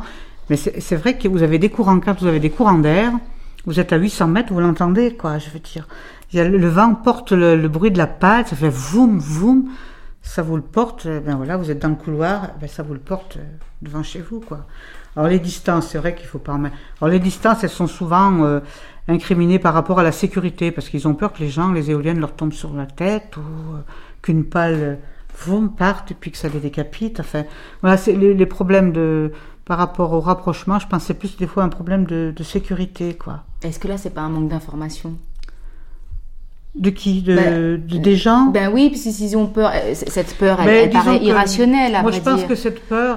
Donc, est-ce que c'est parce qu'on les a pas mal informés au départ Mais c'est pas que cette peur, les gens n'ont pas été informés, c'est que je pense qu'il y a beaucoup de gens qui ne pensaient pas que ça ferait comme ça. Voilà. C'est ça le vrai, la vraie chose.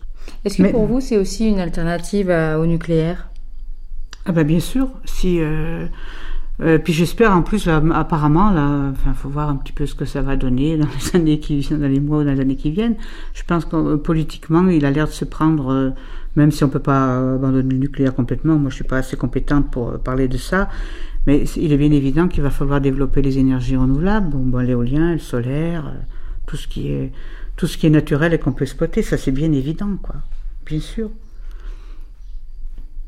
Bien sûr, c'est bien été fait. euh, C'était bien la préoccupation première qu'on avait aussi dans, ce sens-là. hein. Moi, franchement, ça me fait plaisir quand elle tourne bien. Je me dis, ben, c'est bien, quoi. Il y a du vent, euh, les éoliennes tournent, ça produit de l'électricité, ça profite à tout le monde.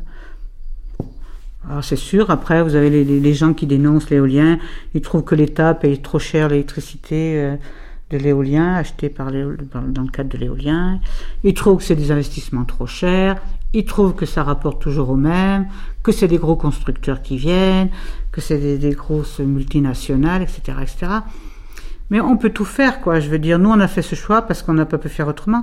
Mais si à côté, il y a des gens qui sont suffisamment mobilisés, qui veulent installer un petit parc éolien, le gérer, eh bien, qu'ils le fassent.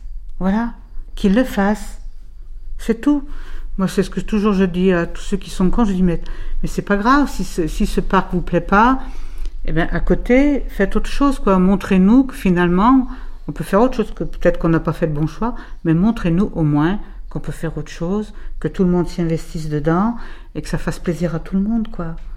Mais on a, on a toujours un petit peu, toujours le côté négatif et jamais le côté positif, quoi. Alors, de temps en temps, on aimerait bien avoir un petit côté positif quand même, quoi.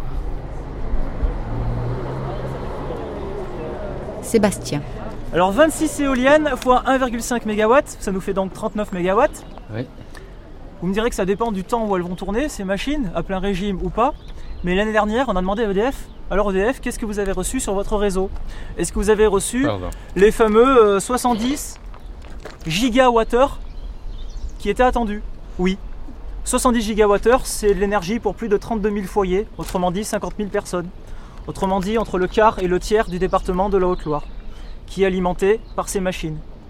Mais dès qu'elle tourne, elle produit, mais ça ne se stocke pas. Donc ça part tout de suite dans le réseau et EDF, eux, ils savent calculer à l'avance bah, les besoins, heure par heure, ils savent à peu près euh, nous dire quels sont les besoins. Ça part en 20, en 20 000 volts sur le réseau local, donc euh, Langeac, Ali, hein, vraiment le local. Mais par contre, s'il y a plus de production que la consommation dont on a besoin localement, local. ils vont le monter eux-mêmes en 63 000 volts. Et avec le 63 000 volts, ils vont le redispatcher sur l'ensemble du réseau national. Hein, donc voilà comment ça, comment ça se passe techniquement. Ouais, mais il y a On va parler un peu d'argent quand même. C'est d'ailleurs lui le principal. hein. Eh ben oui, Euh, donc sachant que l'éolien c'est prioritaire, c'est ce qui passe en premier dans le réseau, dès que ça tourne, ils le font passer en premier, cette énergie-là. Et évidemment, ben, un jour comme aujourd'hui, on ne produise pas beaucoup d'électricité, ou les jours où ça ne tourne pas, eh bien il faut utiliser autre chose. Donc c'est là qu'ils vont aller chercher de l'hydraulique, du nucléaire, etc. etc. Ah, donc c'est eux qui font ce qu'on appelle le dispatching, donc la, la comment dire voilà, la répartition, c'est le mot que je cherchais, hein, par rapport aux différentes sources d'énergie, locales ou nationales. Mais vous savez tous hein, que le principal en France, pour l'instant, c'est c'est le nucléaire. Est-ce qu'il y a des jours de production zéro? Il y a des jours de production zéro. Il y a des, là, au mois d'avril, il faisait euh, Ah bon cette chaleur- cette chaleur-là pendant un mois. Euh, Evan Anticyclone l'a posé au-dessus de nous. euh, ça bougeait pas beaucoup. hein. Le mois d'avril, euh, je n'ai pas demandé aux exploitants, mais ils n'ont pas dû, euh, Rapporter grand ils ont pas dû Enfin, rapporter grand-chose. Enfin, en tout cas, EDF n'a pas dû leur payer beaucoup. Ah, donc, euh, sachant qu'il y a des contrats entre l'exploitant et EDF, EDF, EDF rachète pendant 15 ans l'électricité. Pendant 5 ans, c'est un taux fixe. Et pendant les 10 années qui suivent, c'est un taux qui est dégressif. Mais quand même, quand même, pour l'instant, en tout cas, ça continue Intéressant, quoi. à coûter un petit peu plus cher.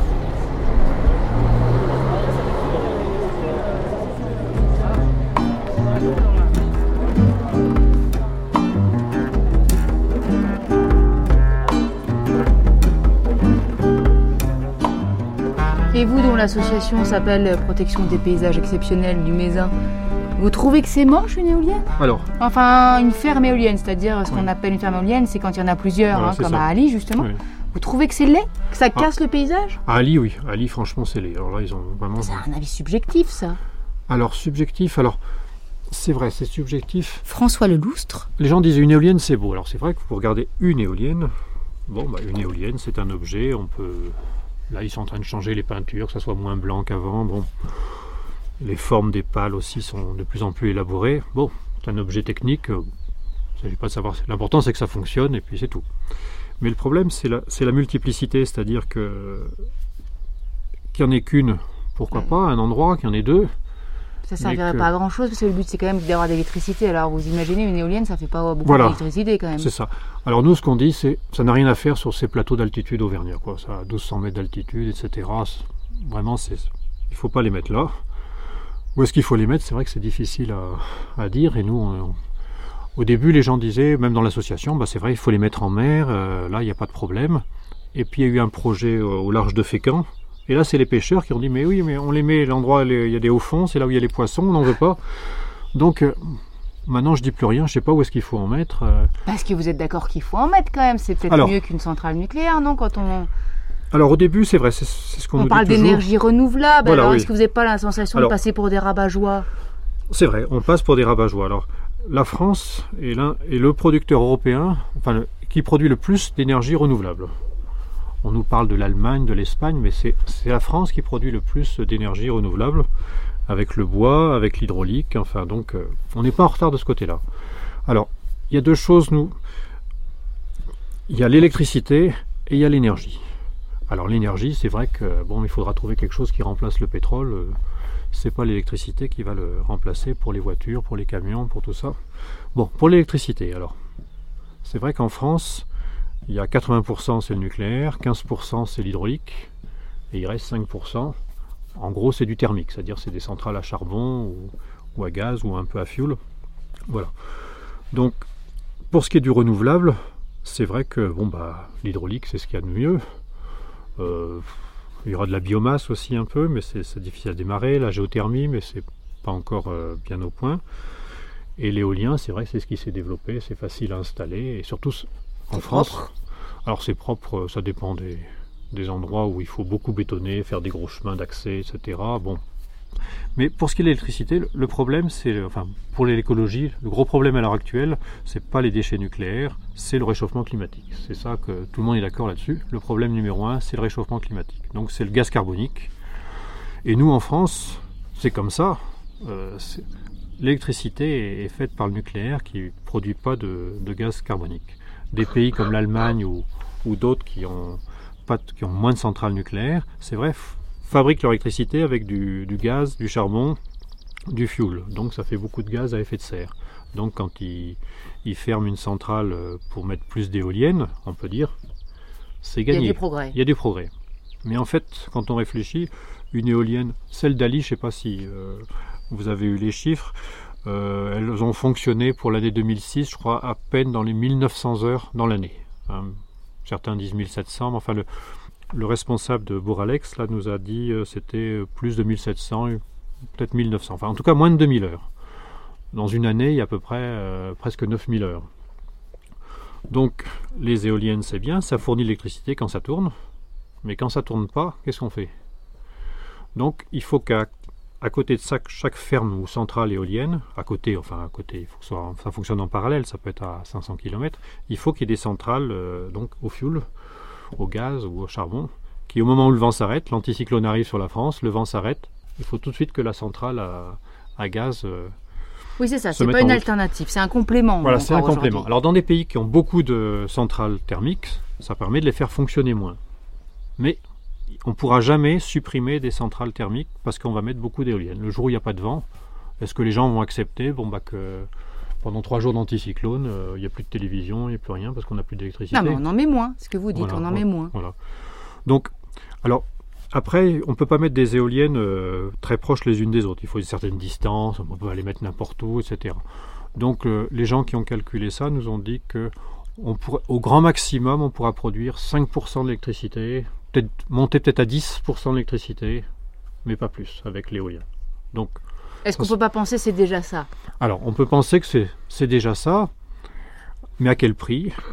Et nous, ce qu'on, alors, c'est là qu'on pense, c'est vrai que ce qu'il faudrait, c'est arrêter le gaspillage, en fait. C'est plutôt que de dépenser, parce que ça coûte énormément cher, ces éoliennes, ça coûte cher aux contribuables français, puisque l'électricité est rachetée presque trois fois plus cher que, que le prix réel. Donc, ça donne une rente, on peut dire, aux, aux promoteurs. Donc, c'est ce côté financier là dont je vous parlais tout à l'heure là qui me, qui me choque le plus. Mais ça a doublé, par exemple, dans le cas d'Ali, le budget de la commune. Voilà, c'est ça, oui. euh, ça coûte, mais ça Oui. rapporte aussi. Ça rapporte à, à la commune, je me dis, mais c'est l'argent, c'est un impôt qui est distribué comme ça, qui est récolté par les promoteurs et qui en donne une petite partie euh, aux communes. Nous, on trouve que c'est de l'argent public qui est, qui est gaspillé. Alors, je reviens, à cette- donc ça coûte très cher. Et on ferait mieux avec cet argent, si le but c'est d'économiser l'énergie, d'avoir de l'énergie renouvelable, qu'il y ait moins de, gaspillage, bah, que cet argent serve à, par exemple, à isoler mieux les maisons. Là, bon, le nouveau gouvernement a l'air d'y penser un peu, de faire un plan d'isolation des maisons, mais on, on va donner, là, enfin, à l'heure actuelle, on donne beaucoup d'argent pour l'éolien, pour un résultat, au point de vue gaz carbonique, quasiment négligeable, au point de vue électricité, qui restera toujours marginal, alors qu'une isolation des maisons, on pourrait euh, gagner presque 40% de euh, la consommation des, des ménages. quoi. C'est quelque chose. C'est deux, ch- pour la même somme d'argent, on économise des, des gaz à effet de serre, euh, presque, je crois que le pourcentage est presque 10 fois plus. Quoi. On pourrait faire les deux.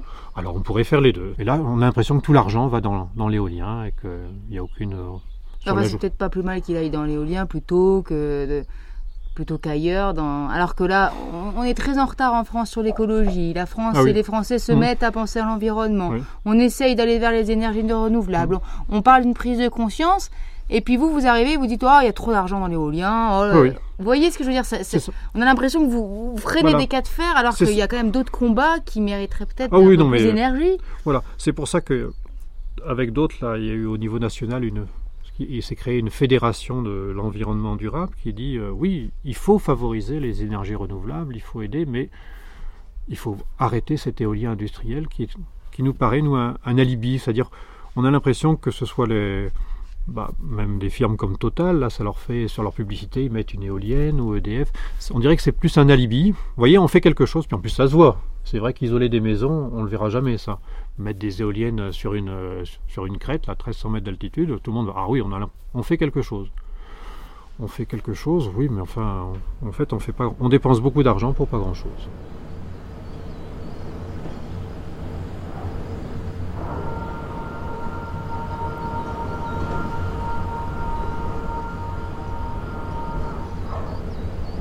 La voilà qui s'arrête. Voilà, alors elle s'est tournée à nouveau, elle a fait encore des bruits Elle bizarres. pivoté, oui. Donc si elle pivote la nuit, ben, ça va vous réveiller. L'abbé Rose, au col de la Fajole. On, on observe un certain nombre de, de, de- de phénomènes qui, Là, c'est c'est qui magnifique attirent. la pale qui se détache sur le ciel gris. Ah oui, c'est c'est magnifique, mais vous savez, il suffirait d'un d'un ou deux parcs témoins en France et on irait voir, et puis on dirait c'est magnifique.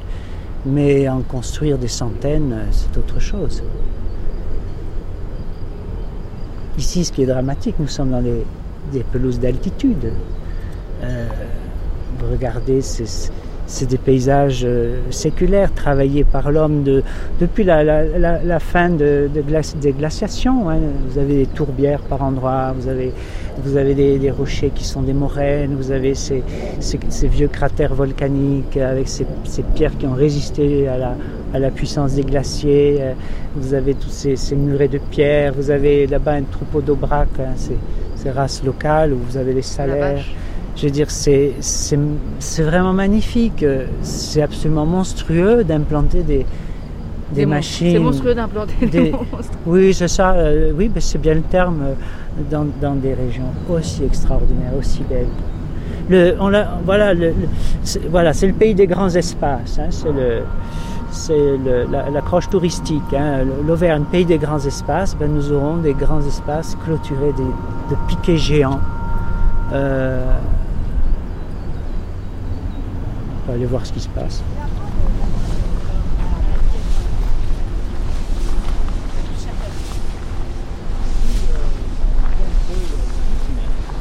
Donc ici, on a bien un peu le rythme, mais à Ali, le bruit est beaucoup plus saccadé, beaucoup plus rythmé.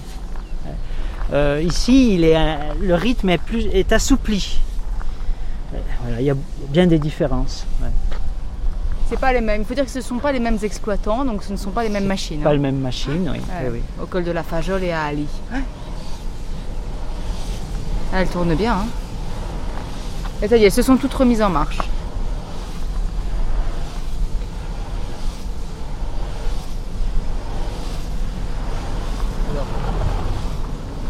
il y aurait une autre expérience à faire, c'est de se tenir devant la petite cabane. Et vous verriez la réverbération du, bruit sur le mur. Et ça fait une, une, amplification du bruit considérable. On va essayer.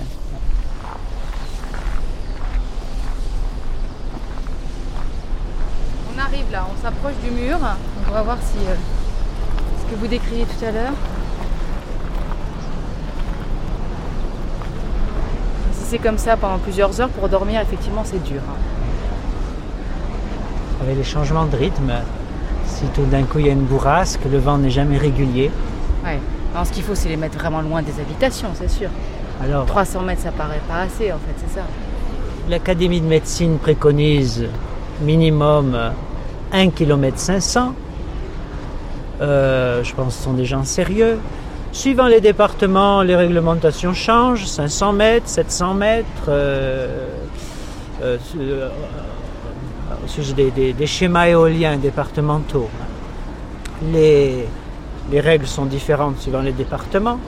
Alors après, le problème, dans nos régions, on va trouver quelques emplacements à plus d'un kilomètre 500, mais ce sont précisément les lieux sensibles, les sommets, les montagnes, la nature fragile, les pâturages d'altitude.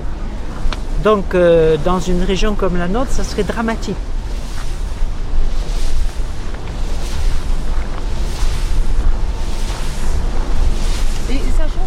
Éoliennes, là on en est au début en France, alors euh, on peut peut-être se dire que tout ce site-là est un site laboratoire, un site d'expérimentation, donc on fait des erreurs, donc même la technique n'est pas forcément encore optimale. Est-ce que vous ne pensez pas qu'au lieu de s'opposer à tout, puisqu'on va quand même vers un progrès dans vers une énergie renouvelable, vers une énergie propre, est-ce qu'il ne euh, faudrait pas plutôt se battre pour qu'on en ait des meilleurs, pour qu'on en ait qui, dès, qu'ils fassent moins de bruit? Celles d'aujourd'hui font moins de bruit que celles d'il y a 10 ans. Donc on peut aussi espérer que dans 5 ans, eh ben, elles feront moins de bruit parce que la technique sera meilleure. Les pales aujourd'hui sont des pales de matériaux composites qui font moins de bruit que celles qui y a 5 ans et qui sont plus résistantes et qui peuvent en plus être chauffantes, donc éviter le givre. Vous voyez, les progrès sont constants en la matière. Je pense que les entreprises ont déjà un certain nombre d'années d'expérience, donc en implantant celle-là, ils connaissaient les nuisances, ils les ont cachées aux gens. Euh, eh bien, qu'on attende vraiment euh, qu'on ait les éoliennes miraculeuses, et à ce moment-là, euh, on, on en reparlera.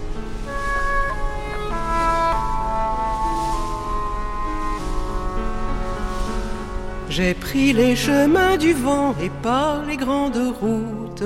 Je me suis trompé souvent, sans doute. J'ai pris des chemins tordus, des sentes buissonnières. Croit-on que je n'aurais pas dû le faire? Nos pas savent-ils où ils vont, où ils vont? Les chemins du vent se défont, se défont. J'ai pris les chemins du vent, ce qu'on ne nous indique jamais sur les dépliants pratiques. J'ai bien tâché d'éviter les routes carrossables. Dans les déserts, j'ai foulé le sable. Nos pas savent-ils où ils vont, où ils vont? Les chemins du vent se défont, se défont. J'ai pris les chemins du vent en restant sur la frange de tous ceux qui en rêvant dérangent. J'ai tenté d'être le petit caillou dans les lentilles ou dans le foin des fleuris l'aiguille. Nos pas savent-ils où ils vont, où ils vont? Les chemins du vent se défont, se défont. J'ai pris les chemins du vent et j'ai croisé en route. C'était Les Grandes Traversées, une émission de Caroline Brouet réalisée par Pascal Raillet. Archives Véronique Jolivet et Sophie Gillery. Mixage Guillaume Ledu. Prise de son Pascal Baudin. Documentation Fleur Rodriguez. pas savent-ils où ils vont, où ils vont? Les chemins du vent se défont, se défont. J'ai aimé leurs yeux fervents, leurs courses vagabondes, quand ils peinent en soulevant le monde. Et quand parfois le chemin fut dur à redescendre, je vis toujours une main se tendre. Nos pas savent-ils où ils vont, où ils vont? Les chemins du vent se défont, se défont. J'ai pris les chemins du vent que jamais je ne les quitte. Je ne voyais pas passer le temps si vite. Il m'en reste à parcourir. Attendez-moi, j'arrive. Il se peut que l'avenir me suive. Nos pas savent-ils où ils vont, où ils vont? Les chemins du vent se défont, se défont. Nos pas savent-ils où ils vont, où ils vont Les chemins du vent se défont, se défont.